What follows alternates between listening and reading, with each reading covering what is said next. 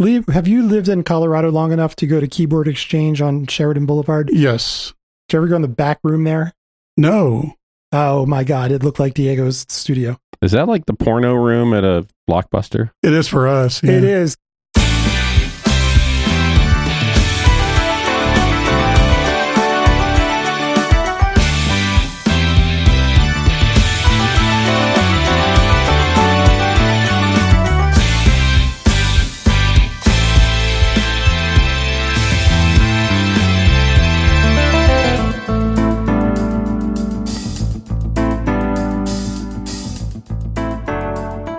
Hey, Prog fans. Welcome to another episode of the Ultimate Prog Podcast Project. My name is Tony, and as always, I'm joined by. Lee. And Craig. We are three friends and prog aficionados here to talk about the history and the craft of progressive music while sprinkling in our always unvarnished opinions of the music and the personalities that make this genre so daggum great. You can find us on Twitter and Instagram at UP3Show, or you can contact us via email at up3show at gmail.com. If you just can't get enough of the show or you want your friends to find the show, don't forget to hit the subscribe button on our homepage at up3show.podbean.com or wherever it is that you subscribe to podcasts. This makes sure that you never miss an episode and helps other folks find the show. Other folks like the Prog Report. The Prog Report. You know, So, why don't you tell us about? we loved the Prog Report until moments ago. I'm going to let Craig do it yeah, go okay. for it, Craig. because he's lit. So, as you guys know, we've been doing a bit at Ultimate Prog Podcast And doing it well. and doing it well and building on it to the point where the entire first episode of the year was Prog adjacent, aka Prog not Prog. we literally called it Prog Not Prog in the episode. That's right. We called it Prog Not Prog in the first episode we did. So we went up to our previously favorite website, the Prog Report. God bless those good gentlemen or ladies. And they have a bit called Prog Not Prog. What the hell? That's ours. You couldn't see it because it was spoken, but there's a little TM right after it. It's a registered trademark. That's right. So they'll be hearing from the Ultimate Prog podcast. Our horde of attorneys. We have a stable. Only the best. They're huge. I want to say we're scratching our heads, but we're we're ang- I'm, I'm angry. It was my bit. I really wish all the listeners could see Craig right now and how viscerally pissed off he is. And it takes a lot to get Craig mad. we're trying to be good spirits about it. But if you're a listener of the show and you really enjoy what we do here, I would ask that you go out there and Contribute like to our legal defense fund. on patreon.com, patreon.com slash UP3 show. but seriously, just let the prog report know, hey guys, come on, let's all be fans here and not steal each other's stuff because there's plenty to go around. This is a very niche community. First of all, I appreciate everything you're saying, but you're really going way out on a limb and assuming that they've heard our podcast. That's true. Yeah, I am, but it doesn't matter if they've heard it. We did it first. And we did it better. So I've had jokes stolen before. Didn't get this pissed. I get this pissed, and it's usually a case of them not having stolen it, but having come up with the same joke at the same time. So, for some reason or another, the zeitgeist of the universe made other creative people come up with prog, not prog. But I'm still livid. in fairness, that is true. I've seen that actually happen. You know, maybe it's the universe. This just seems a little too on the nose. Yeah. What, what with them choosing the exact same words? The exact same words, like not even a deviation. If I was in high school and I turned that in on an assignment, I would get an F because it's plagiarism. I think we have a small cadre of listeners. I'm hoping that they know that this is sort of tongue in cheek, Yes. Only sort of. mostly tongue in cheek. More tongue or more cheek? Um, more tongue. You never go wrong. That's what she said. With more tongue. I'm told. there you go. 15 year old boys coming out. As we attempt to soldier on, let's do a quick round of what we've been up to. So, Lee, what have you been up to since we last talked?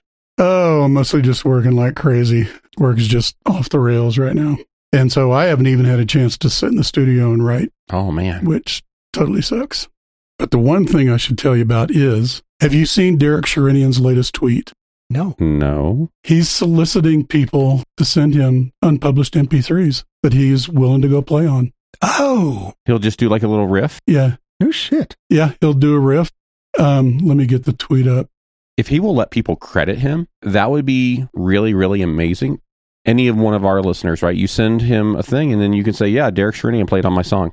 Well, get this. I sent him one. Oh, no shit. Oh shit. Yeah, I took an old tune that I hadn't put on an album, and I thought I'll just email it to Derek and see what happens. So I will let you guys know next episode what came of this. Oh, dude, that is so mm, exciting. Awesome. I know it's just it's bizarre.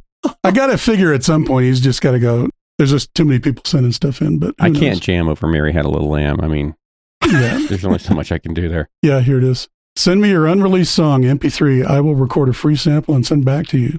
If you love what I play, you can have me play on the whole track. One day turnaround. One day turnaround. Send me your MP3 to Sherinian Sessions at gmail.com. Let's make history. Is he going to charge? I'll let you know what happens. I have no clue. Bet what it is. He'll do a free sample, and then if you like it and you want him on the whole track, then it becomes licensing royalty thing. Yeah. Then it becomes a gig. But still, it's Derek Sherinian, man. sure. So I'll let you know what happens. Okay. Uh, what about you, Craig? What have you been up to? I have been playing a good deal of jazz. Nice. I play music with a bunch of guys, a couple people in Boulder, another guy here in Denver. And the bass player who is here in Denver, who I've been playing music with forever, turns out he is interested in trying jazz. So we have been getting together and playing a little bass and piano jazz. That sounds amazing. And, and it's just really fun. It's a muscle I've never really used.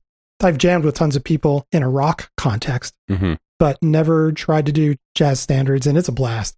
Cool. As long as you're having fun, right? Oh, totally. And Nance likes it. The other thing is my cousin, his kid just had a baby, so I'm flying out to Philly in a couple days, and I'm going to attend a bris, Yeah. which I'm very excited about. Sharpen the knives. Sharpen the knives, man. Back up. Everybody take a step back. The mohel's here. Everybody turn around. The moil, by the way, for those listening, is the person who performs the circumcision. There you have it. So for myself, I think it's been a lot like Lee. I'm just really busy. I will say, since the last time we spoke, I did get my copy of the new Star One record pre-ordered. That actually was less eventful than I was expecting, so that's good. And I'll talk about this a little bit in what I've been listening to, but I've been really listening to a band that I'm preparing some content for the show. Let me just say, folks, if you love how much I love the sci-fi element of Ayreon, it's not going to be at that level, but it's going to be pretty damn close. Cool. Yeah, that's what I've been up to. So, Lee, you usually tell us about all the news that's fit to know. Um, what's been going on? Devin Townsend has released two new albums. It's an interesting pair of titles called The Puzzle and Snuggles. He says that in the midst of pandemic, he just started asking guests to take a piece and just add whatever you want onto it. The ultimate yes ending. hmm Haken has announced their old keyboardist, Pete Jones, has rejoined the band It's pulling a Tony Kaye following the departure of Diego Tejeda. And they've hinted at their sitting down and writing some new music. And on the other side of that coin is Diego Tejeda has announced he is about ready to record vocals and drums for his new album, his new band. He's been putting out good tweets about that. New prog rock band that I've been listening to called Vast Conduit. They premiered a new album called Always Be There, and it was formed by Bill Jenkins, keyboardist of Enchant. I like it because it's got a real Kansas feel to it. Hmm. Really enjoying that one. Rick Wakeman has announced a new UK tour, the English Rock Ensemble. It's all UK dates, hmm but he promises it will be solid prog start to finish, and that's March and April. Steve Vai has released a preview track called Zeus in Chains, and that's from an upcoming album called Inviolate. I could not find a release date for it. New Coheed and Cambria album, Vaxis 2, A Window of the Awakening Mind, Yeah. will be coming in May of 2022, which is pretty cool. John Mitchell has announced a one night evening of acoustic material, King's Cross in London on February 16th. Jethro Tull released a third single from their new album, The Zealot Gene. This is the title track. This is really striking me a lot more like a folk record. So I don't know how excited I am about that. Yeah. And finally, Troika released a full preview of their song Julia. hmm Very Crosby, Stills, Nash, and I'm kind of done with it. So that's the last you're going to hear about Troika from me. Okay, that's the news. So the only thing I would add to news, I was listening to an interview literally today as we record this uh, of Tommy Karevik, and he hinted that there is both a new Kamelot record, which I kind of expected, but also that there might be a new Seventh Wonder in the works. Oh, Really excited to see if that actually becomes a thing. Very cool. excited to hear about that. So, as we also like to do before we get over to Craig, and where Craig's going to fanboy about a bunch of stuff, name one or two things that you guys have each been listening to this month. Lee, what have you been listening to? Two things. A band called the Seasides Project. Their most recent album is called Different Plane. I think it's their fifth studio album and it's on Bandcamp. And I finally picked up Life Signs. Their new album is called Altitude. I kept seeing it on all these lists of top albums of 21. Mm-hmm. I finally had to go get it and see what it's about. It's good. It's certainly not the quality of day and age, in my opinion, but good stuff. Awesome. What about you, Craig? I've been listening to Allan Holdsworth, his Secrets album. He does a lot of guitar synth stuff that's triggering a piano. Really been enjoying that. And just a ton of piano jazz. Nice. And, you know, Lee just mentioned in news the upcoming Coheed and Cambria record. And I literally have been binging Coheed and Cambria for the past month because I'm planning to do something in the future for the show around Coheed and Cambria. Nice. I just love how deep the sci fi mythos goes with this band. It's multimedia, it's got comic books and albums and the artwork for the albums, a whole bunch of stuff. We'll talk about it more later on the show in a different episode. Cool. Craig, tell us something unheard of, Craig. Oh, they're unheard of. I'm going to just jump right in and play a clip first, and then we'll talk about it. This band who I've really been nerding out on lately.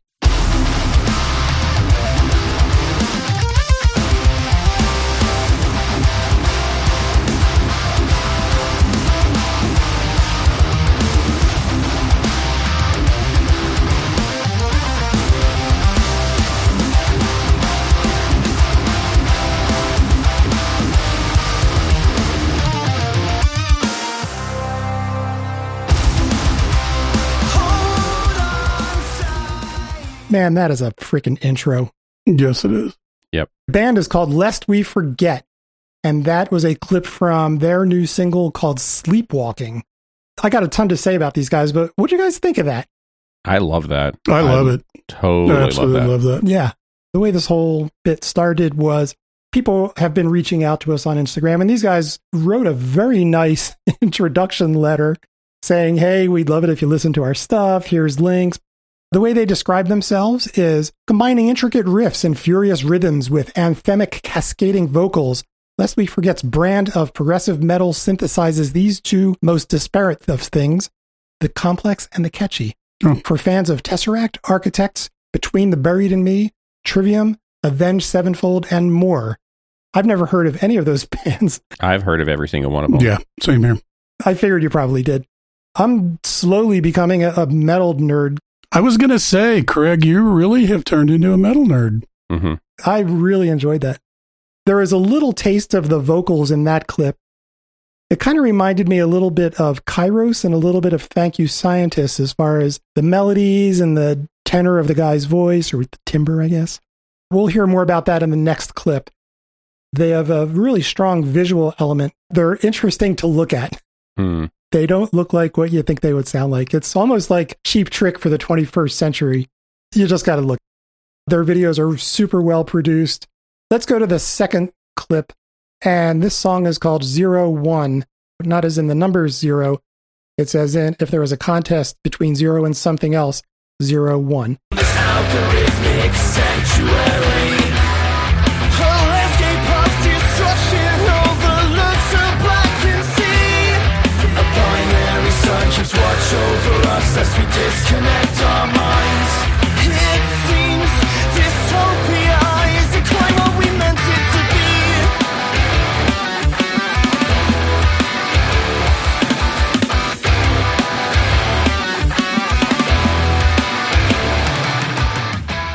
Interesting vocals. The melodies are great. His voice is super.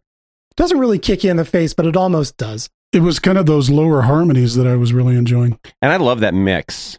hmm The drum really cut through everything really, really well. And I like that a lot. The guitars remind me of Sam Vallen from Caligula's Horse. I don't know enough about Caligula's horse, but there's always a little something different and unique going on with the guitars. And I just really like that. It just really keeps it interesting. This song, Zero One, it sets the scene for Tony, their concept album called Theaters of the Mind. And the album itself takes place in a post apocalyptic wasteland where mankind, long devoid of any shred of humanity, has been nearly destroyed by its dependency on the machines that it created. It's the story of two people just fighting to stay alive. Basically, that's the United States right now. I was thinking if Battlestar Galactica had one character, it would be about that.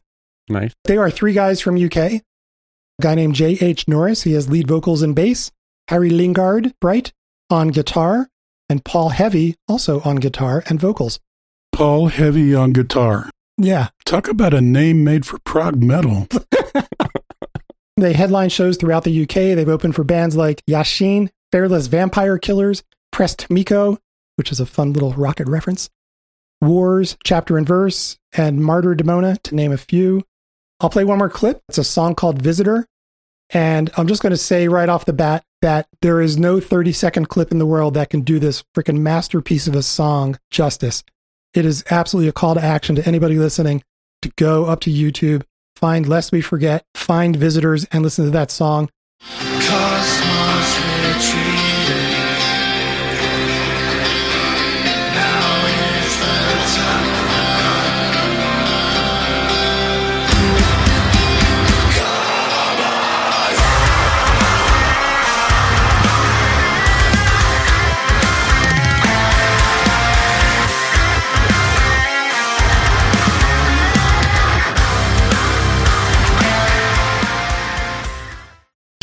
Man. God, so good.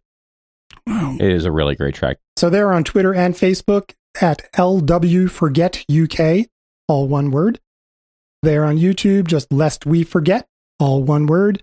And their website is lestweforgetband.co.uk. So uh, check them out. Uh, really, really fun stuff. Back to you, Tony.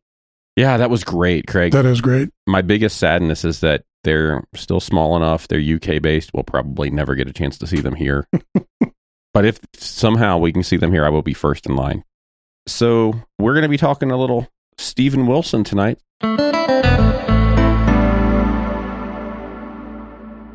There are the musicians we talk about on this show that are great at their instrument. And there's a smaller group of musicians that are multi instrumentalists. And then there's the rarer breed that are not only great multi instrumentalists, but they also are great writers, great composers. But finally, there is this most rarefied strata of people, and I can only think of a handful, that can take on any piece of the music production process writing, playing, composing, engineering, production, even down to helping drive and oversee the video and the artwork.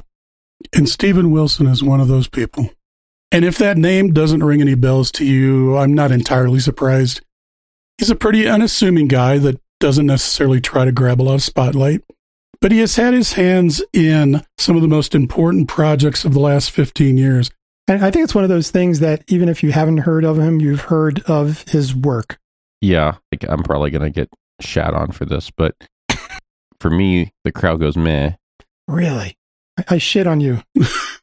This is why I'm in the conversation tonight. I know him from his production stuff. I know some of the music, but it's not really hit me. And I'm really wanting to be won over tonight. Tony, have, have you listened to Steve Wilson albums? Yes. I mean, they're not all at the same level. I've listened to a couple straight through. Mhm. And then for the past four or five days, I've had a Steven Wilson Spotify mix going. Mhm.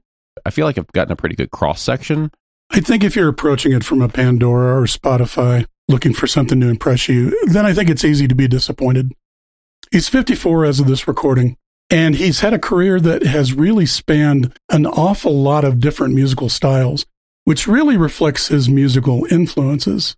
And I think what's really impressive is to look at his overall career and what he's accomplished so far, because I consider him probably the most important musician of the last 15 years. This is one of the people that I really feel like I should be into, and I'm not. hmm I actively resisted Frost until the cult just consumed me. Yeah, which it will. And this one, I actively want to be engaged, and I haven't found that hook yet. Well, it's interesting you bring up Frost because I, there are elements of Frost that I think ring true for me here with Steven Wilson as well. Absolutely. The whole production thing, the remastering thing, the Yeah. it's kind of got a day job thing. But if you're looking for hooks, I think I got that too because I've definitely got some areas that will pull you in with his mastery of prog. Absolutely. Steven Wilson has been the founder slash co-founder of at least seven different bands that have all produced work over the last 30 years. hmm all of them successful and producing multiple albums. And in fact, some of them have albums scheduled to be coming out in 2022. His influences are wide and varied, everywhere from disco to Prince to ABBA to Zappa, Pink Floyd, Dead Can Dance, Tears for Fears. He counts all of those as an influence. Hmm. And he writes in all of those styles. hmm But what I think is kind of unique here is he's used those seven different bands as vehicles for these different influences in what he writes. What I'd like to do tonight is to break down the work he's done according to these various bands. And then let's go through them and listen. Some of them are more interesting than others to me. But then we will go focus on a couple of the heavy prog acts, especially Porcupine Tree and his solo career. Yeah. I think that's great. I'm excited to see if he's written anything in a major key. In between, I'd like to stop and just throw some little facts out here and there. Awesome. beginning fact I'm going to put out here is he's a multi instrumentalist. He lists guitar, keyboards, bass, hammer, dulcimer, flute, auto harp. The only instrument in a band that I see that he doesn't play is drums. Hmm. But the most interesting thing I think is he has no formal musical training. hmm He really picked all of this up on his own, which I think is astonishing considering the depth of this discography. Hmm. So let's start by looking at two bands Blackfield and No Man. No Man was originally called No Man is an Island Except the Isle of Man. That's hilarious. And they actually did two albums under that No Man is an Island title, and then they finally just said, ah, forget it, it's No Man. This is a duo that he has with Tim Bowness. Not only do they have this duo, they also have an active podcast that's going on now called The Album Years. I've listened a couple of times. Hmm. And what they do, which I think is fascinating, is they take a year, any period of time between 1965 and 2000, and they just discuss all of the different major releases in music that happened in that year. Oh wow, that's awesome. And it can really bridge the gamut between rock, pop, disco, jazz, whatever it happens to be. Is Tim Bowness a name we should know? I asked that question as I was going into this, and I don't believe so. Hmm, okay. He has played with other groups, but no, not that I'm aware of. I don't think he's an, a name that we should just know. Okay. But this tends to be very pop. Here's a little composite I put together. I step out of the shadows and into the bright day. I cannot breathe for the smoke and the city smells. My head comes alive with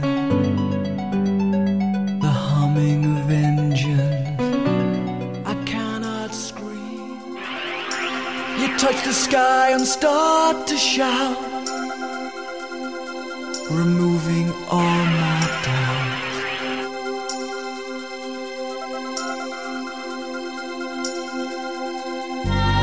I could really love you.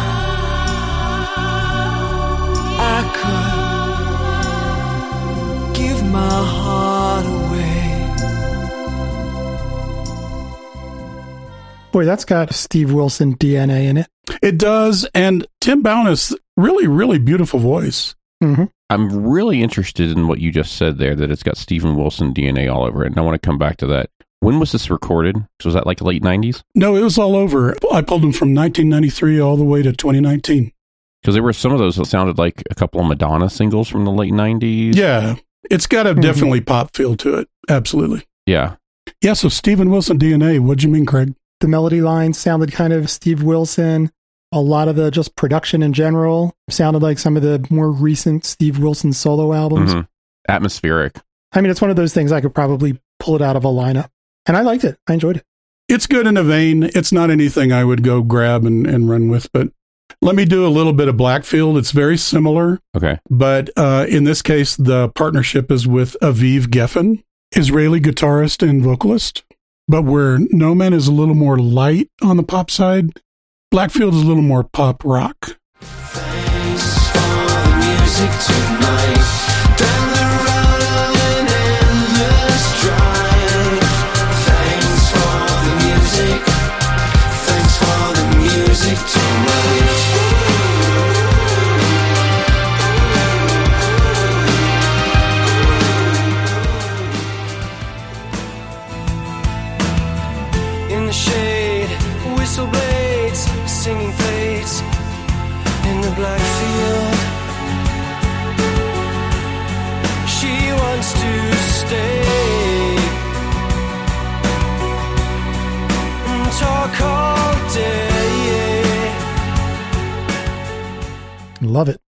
Are those live drums? Yes, that is Tomer Z. And this album was released in 2020. So, seven studio albums out of No Man. No Man is a much more popular endeavor. It's one of the things that really kind of raised Steven Wilson up. And then Blackfield's six studio albums. And is that still with Steve Wilson in the lineup? He has said that he's going to step away from these bands now that he's doing a lot more of his own solo work. See, the song Blackfield to me sounded like a porcupine tree song. Yeah, I can see that. Probably primarily because he's doing a lot of the vocals there. I understood about Steven Wilson originally hearing with him being with Porcupine Tree, hmm but I didn't really listen to it. And then I came across the Steven Wilson mixes of Gentle Giant. Yes. I've become really a fan of what he does production wise. Definitely, I can hear that even in those tracks. So yeah, that kind of wraps up the pop piece. Like I said, it's not something that I listen to a lot, just kind of aware of, but there's a real influence here and it comes back in his solo work. Interesting fact, he plays completely barefoot and he's actually gotten in trouble a couple times because he stepped on some things over the years. One time it was a discarded syringe that he stepped on. yeah, had to be rushed over to to get tetanus shot I'm sure it was insulin. He's stepped on nails and screws and all this. Now he carries around a, a rug with him and they lay it out. So at least he's not standing on a bare wooden floor. Ever heard of a guy, Michael Hedges? No. He's a solo guitar player. I think he passed away. I think he was in a car wreck like 15 years ago. Same thing. He always had a carpet on stage with him. So a lot of metal guitarists do it. They say that it's easier for them to find their pedals. Mm-hmm. So now we're going to jump into three different bands. And this is going to start centering in a little more on what we listen to. Uh, so the first band is called The Incredible Expanding Mind. What? What? The Incredible Expanding Mind.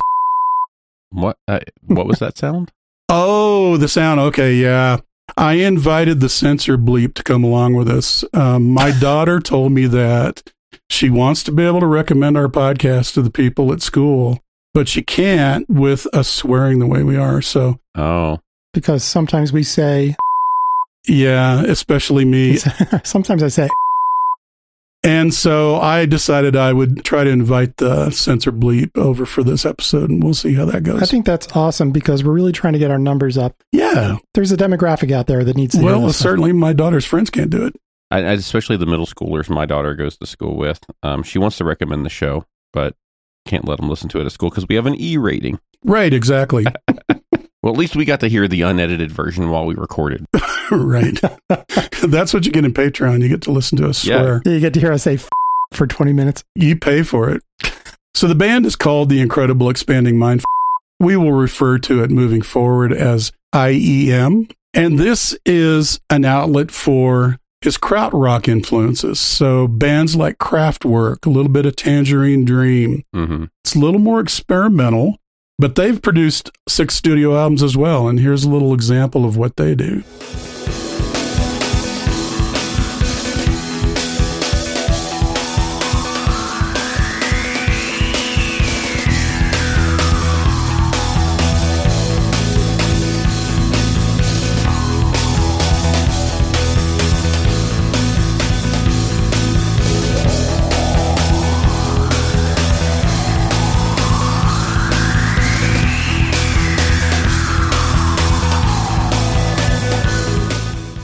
Hear a single drop of Steve Wilson DNA in there. I hear mid 90s industrial all over that. Yeah, exactly. Yeah. Little experimental, little industrial. I mean, I like that quite a lot. Okay. So is he huge in Germany? I think he's like five foot ten. Him and David Hasselhoff. They do backup dates The together. incredible expanding Hasselhoff. I was in Germany a couple years ago, and at every train station in Munich, there was a giant poster of Steve Wilson, either promoting an album or Music Mess or something like that. It was just a big photo of him smiling. Okay, so we're going to jump into another band here called Bass Communion. Now, this is getting a lot closer to what I would listen to. Bass Communion is very ethereal, no drums, no vocals, Hmm. really more like soundscapes than individual songs. And different musicians have guested on these from time to time, like Robert Fripp, Bryn Jones, Theo Travis. Very, very long songs. Some of the albums are really only like three or four songs long. Here's an example of Bass Communion.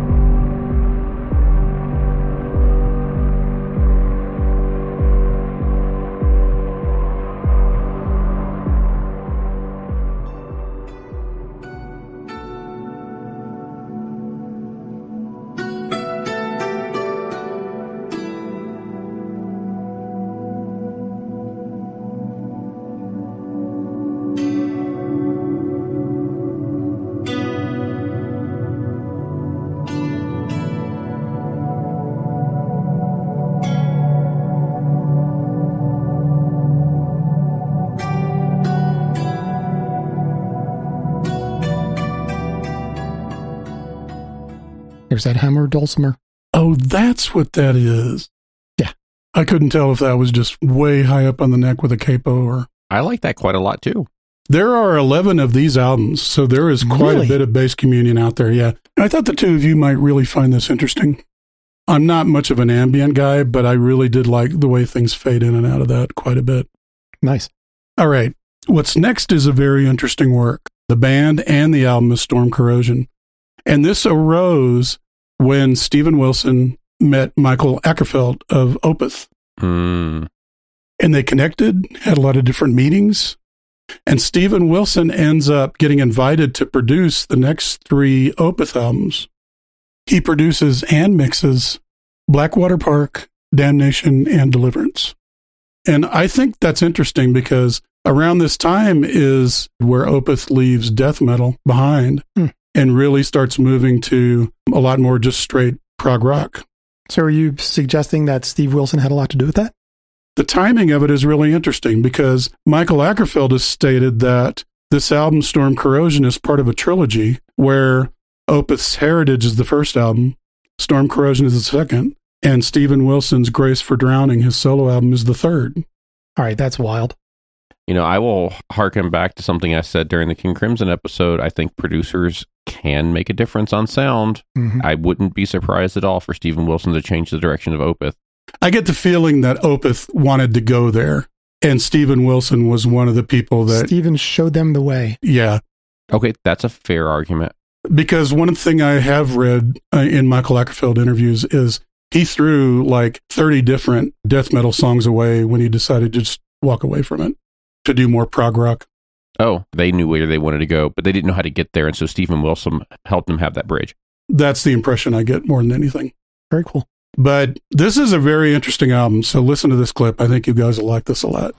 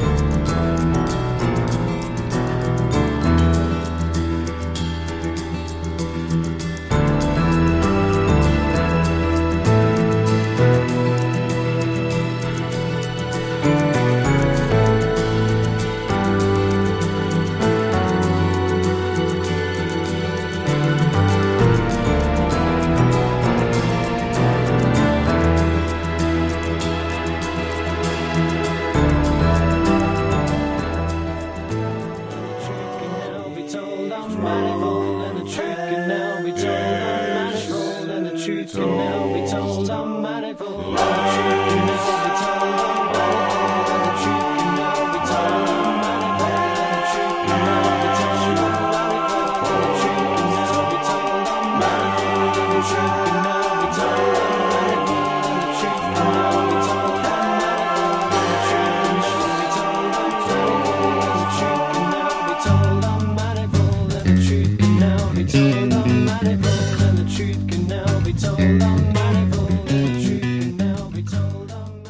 Is how we got the Gentle Giant gig. Right. I see that. Yeah. I love that. That is awesome. Yeah. That first sample really reminded me of like mid 90s King Crimson. hmm I, I got to go learn more. They don't intend to go back and do more with this. This is the one band where they just did one album and it was done. But I really like it quite a bit. That's cool. It's kind of like you wonder what the motivation was to do the album in the first place. Just an outlet, right? Yeah, just an outlet for their joint tastes that weren't making it onto Opeth or Steven Wilson albums. Yeah, that's cool. We started this conversation where I was like, I want to be won over. I think you're getting there, but not the way I expected. Oh. Because I was familiar with more of the Steven Wilson solo and Mhm. some Porcupine Tree. Obviously, I mentioned his production work, but this old stuff, like, I'm loving this. Same. Well, one of his strongest influences, he said this many, many times, is Pink Floyd. Really? I've read that he considers them his favorite band. And I hear that in some of the ambient stuff. hmm I kind of hear that Dark Side of the Moon quality to it. Sure. And the other thing I'll bring up is he has pulled in Alan Parsons for a number of his solo works. And Alan Parsons is the engineer behind Dark Side of the Moon. Mm. Was Alan Parsons doing production or engineering? Both. Good stuff. Yep, that's Storm Corrosion. Now we're going to get to the heart of the matter. I found Steven Wilson through Porcupine Tree as well. And when I first heard In Absentia, it completely blew my mind. Porcupine Tree is definitely the prog rock outlet for Steven Wilson. And this band was started as a joke. Porcupine Tree was originally this private joke that had been going around with Steven Wilson and his friends where they came up with the name of this imaginary band, Porcupine Tree, and this imaginary demo tape they had called Tarquin's Seaweed Farm. They would just pass this around to each other. Oh, you've you've heard Porcupine Tree, right?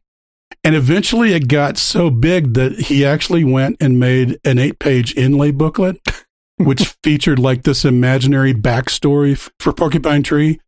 And then to expand the joke further, he created a Porcupine Tree demo tape. And another musician gave that demo tape to a music editor and he wrote a review of it. And at this point, Steven Wilson looked at it and went, This shouldn't be a joke. People are really into this. We should go make a band. no kidding. I have a, a few different composites I put together because this stuff just lands dead center for me for prog rock. Let's start here.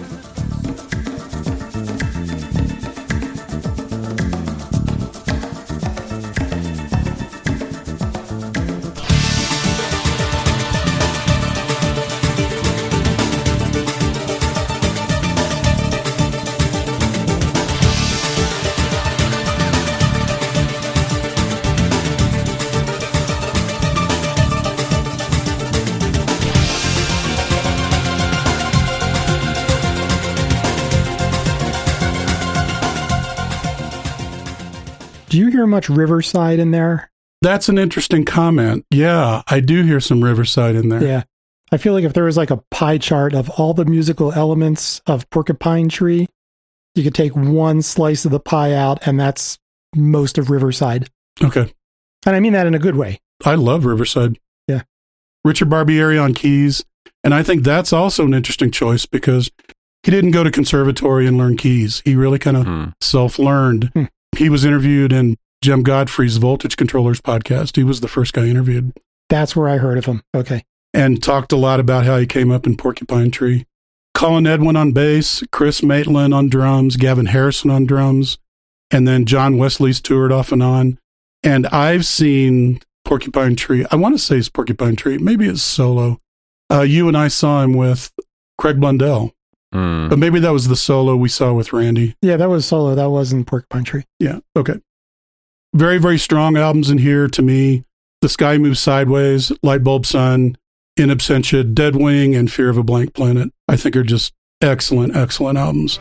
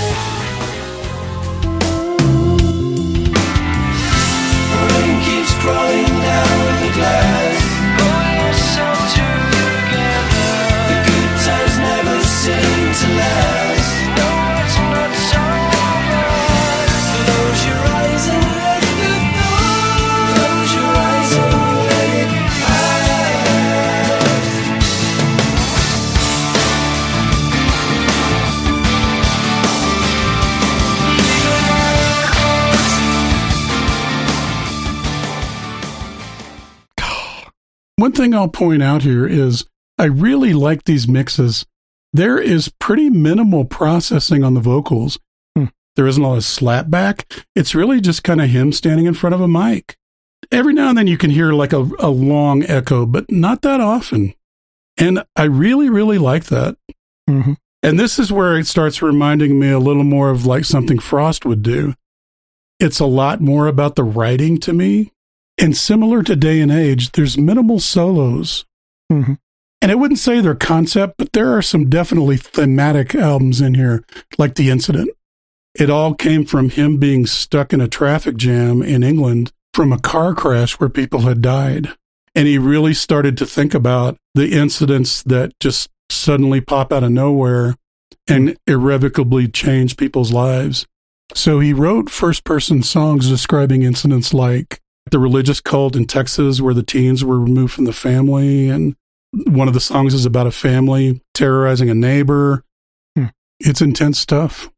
Man, what a gift to be able to just have a life experience that, you know, maybe just happens in a blink of an eye, And turn turn it into an album Yeah. of beautiful music, Yeah. you know?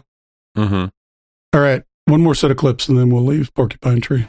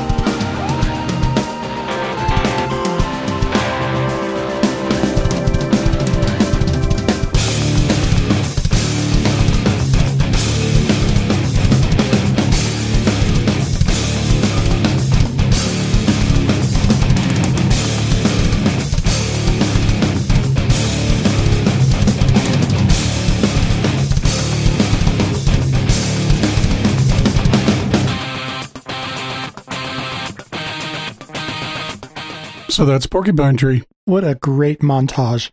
That's awesome. Love that band. This is obviously prog, hmm but I feel like most of the other stuff, at least the clips that you played, were pretty prog also, just a different kind. Well, for me, No Man and Blackfield are not prog, just my opinion. But I do think Storm Corrosion and Bass Communion are a different kind of prog, like you said. hmm I have a slightly different take on it. If I go back to our What is Prog episode, we made a statement in there, and I'll paraphrase that artists can come in and out of prog, or artists can deviate from prog, but the whole of their production may be prog in the aggregate. If I were to look at No Man and then Storm Corrosion and then all of those groups and separate them from Steven Wilson, I think I could agree with you, Lee. But when I think about this as this is Steven Wilson's story, I'm seeing prog all over the place. I'm seeing him experiment in lots of different ways and build up a catalog that to me is very proggy. Yeah, I agree. That was my point at the very beginning. If you want to try to find a hook, you know, hook me on Steven Wilson, those hooks are here. But I think the really amazing thing is all the different styles of the overarching catalog and how they all play together. This to me is like prog over a career. hmm Yeah. To be able to create seven different bands like this and to go separate what you're doing in each one with your interest, I think that is completely fascinating. Yeah, just with the notes you have here, we like 20 albums so far. No. Out of the seven bands we're talking about tonight, 49 studio albums. Holy cow. Does that include the uh, remasters, though? No, remixes and remasters adds another 61 albums. That's just original content. Yes, 49 studio albums is just original Holy content. shit. And I believe there's three new albums coming out in 2022. Yeah. In an interview in Brave Words in February 21st, he, he said, I can't have an allegiance to doing anything for very long because I get bored. and I think to me that the icons that I grew up admiring the most, people like Bowie, Zappa, Neil Young, were always changing. That's what they do. Hmm. It's unusual in music to hop around genres, but the people that do and the people that did define their own musical world. I can't disagree with them. I can't disagree with them either. Yeah. Look, I, I love Star One and Ayreon and like one of You the did it, man. I was going to see if you could 57 get the whole 57 episode minutes, without 14 saying seconds. that. bingo. you know, I did. I walked into that. You did go an hour though. All right, so we listened to those first six bands. All of this comes together in his solo career, hmm and I think this is where you really hear the merging of all these different styles and the different things he's done. There are six studio albums for his solo work: Insurgentes, Grace for Drowning, The Raven That Refused to Sing, Hand Cannot Erase, To the Bone, The Future Bites. And he said he's going to release a new double solo album in 2022. Uh, concept album, by the way. So let's jump in.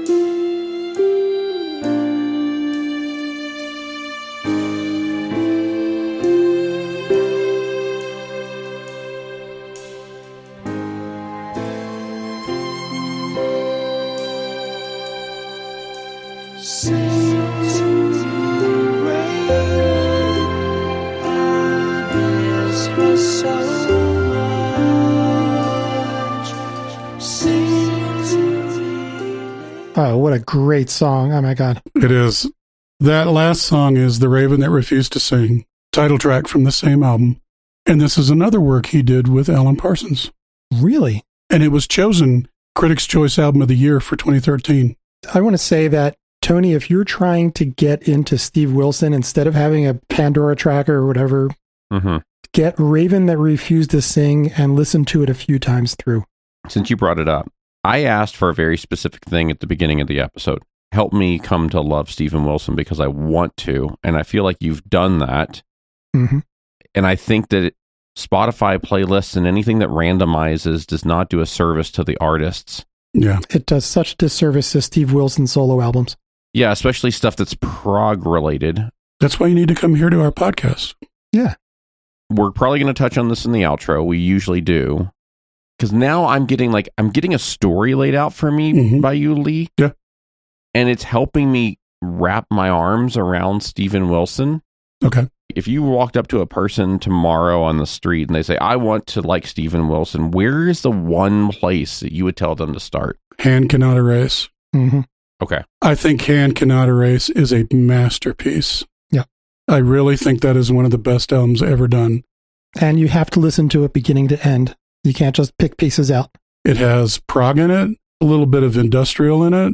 hmm It has some killer soloing on. Oh, man. Freaking Adam Holzman. I, I picked that clip out for you, Oh, thank you. Craig, because I knew you'd want it. Awesome. And that album is a very, very loose concept album. hmm It's inspired by the true story of Joyce Carol Vincent, who died alone in her apartment and was undiscovered for over two years. She was on the UK's equivalent of social assistance. And so some of her like home payments and utility payments were automatically being taken out of the social assistance. Oh. And she died in her apartment one day, most likely from an acute asthma attack. But she lay undiscovered for over two years, including her TV had been left on. wow. Yeah, the story had been documented in a movie called Dreams of a Life, and the documentary and her story really hit Steven Wilson hard. And so the songs on Hand Cannot Erase are told first person from the point of view of a woman. And it covers profound topics like how can we all be so connected on social media every minute of every day, yet this woman dies and doesn't get discovered for over two years? hmm aside from it being an incredible album musically, when he toured, he tells the story Yes. during the show. And at the end of the concert, it's like, I think I'm crying. Oh, yeah. Her remains were found surrounded by presents that she had been wrapping for Christmas. And the last song on the album is called Happy Returns, and it's her writing a letter to her brother, wrapping presents. And then she gets tired and says, I'll finish this tomorrow, and dies. And that song still brings me to tears. It's so well written. It was incredible. That's a great lead in. Let's listen to some clips from Hand Cannot Erase.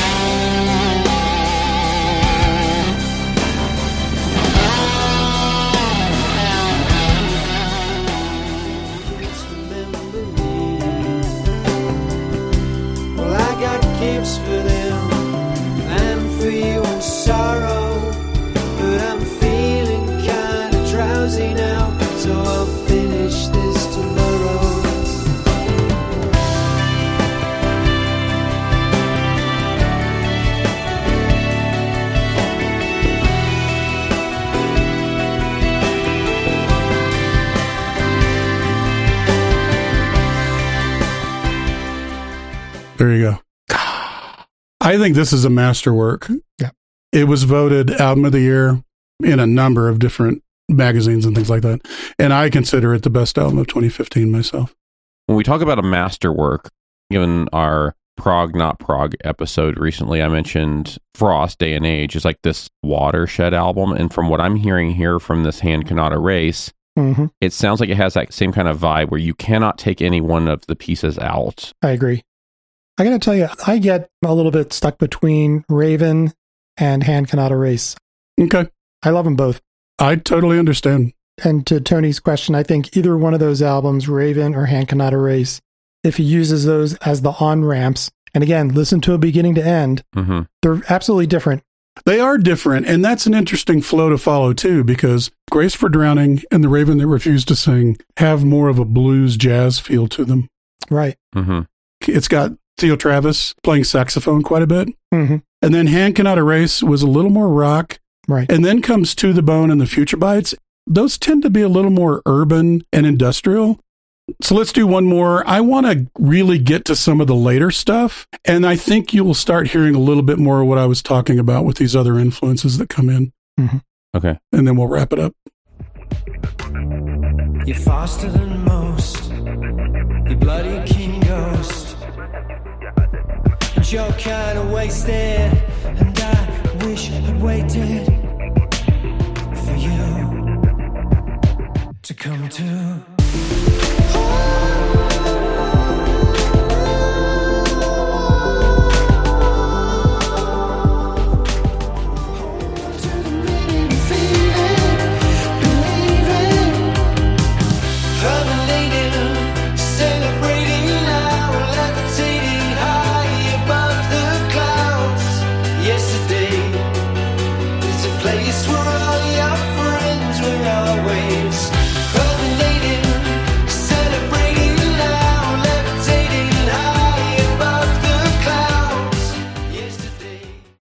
Little more modern, a little more urban, hmm a little more hip hop, even. hmm But also a little disco. A Yeah, bit of disco in there. exactly. Yeah, I can hear that. And he doesn't shy away from that as one of his roots. He talks about one of the bands he has really admired throughout his years is ABBA, Huh.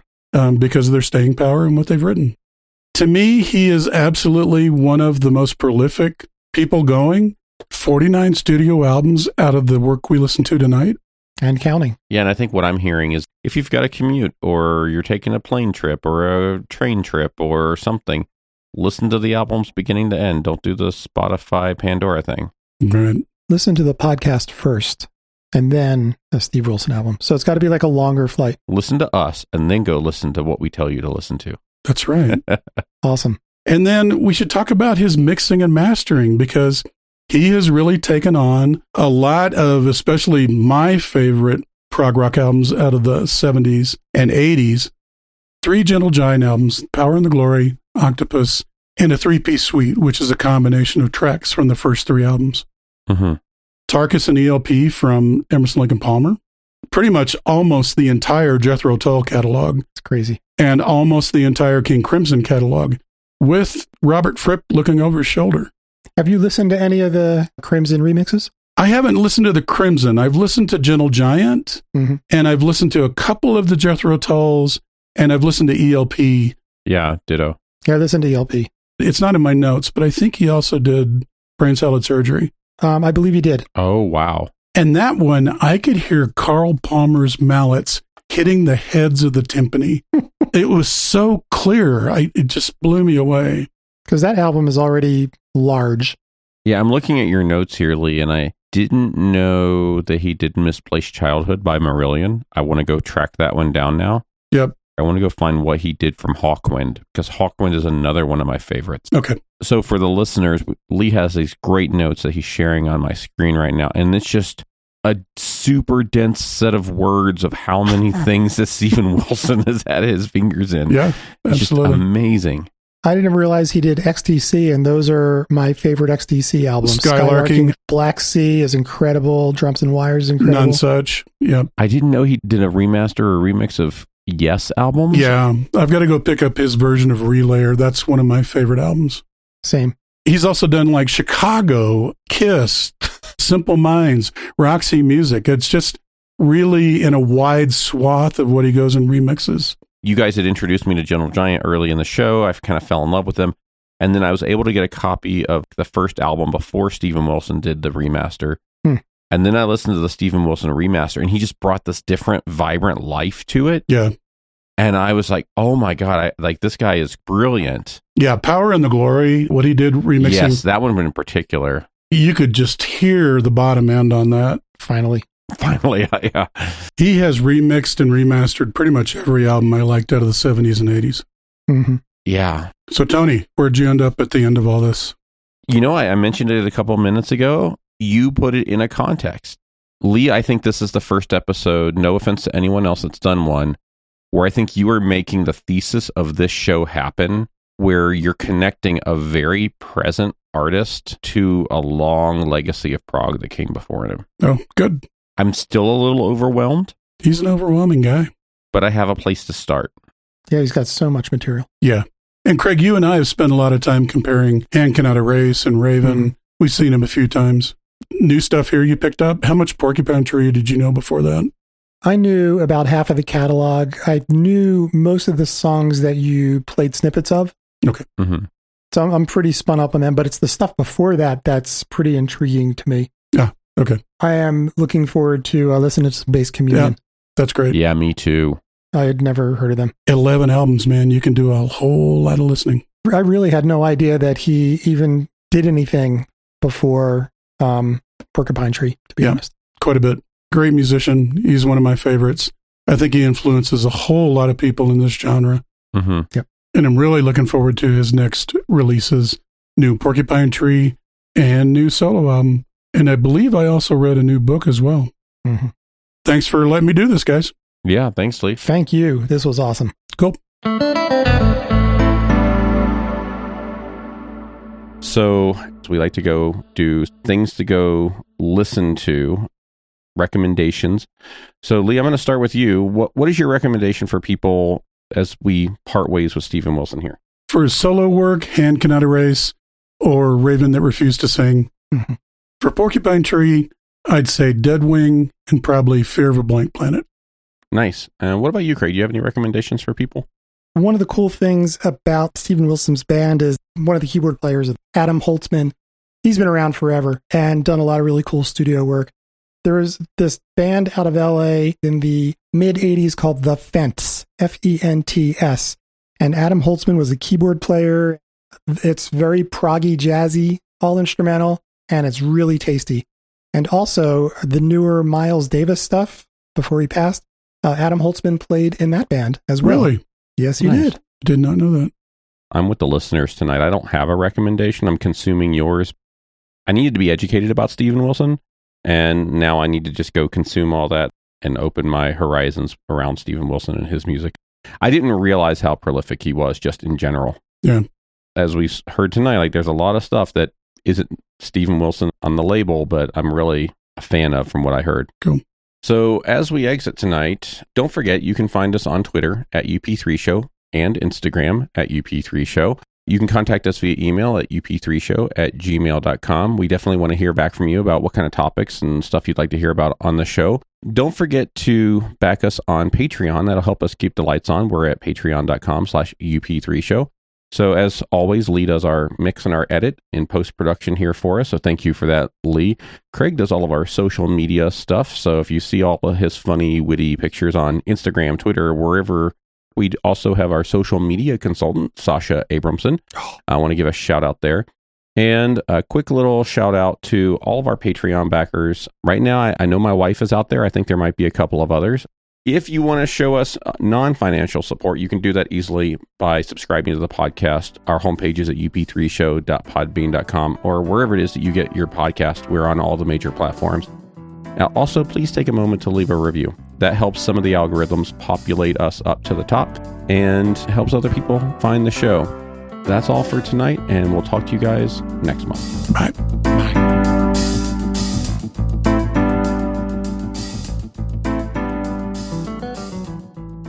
Hey, folks, Tony here. If you made it this far, congratulations. You're getting everything you can out of this podcast episode. As a reminder, we're a podcast about commentary and opinion on prog music. We use samples of music to make our point and to teach others.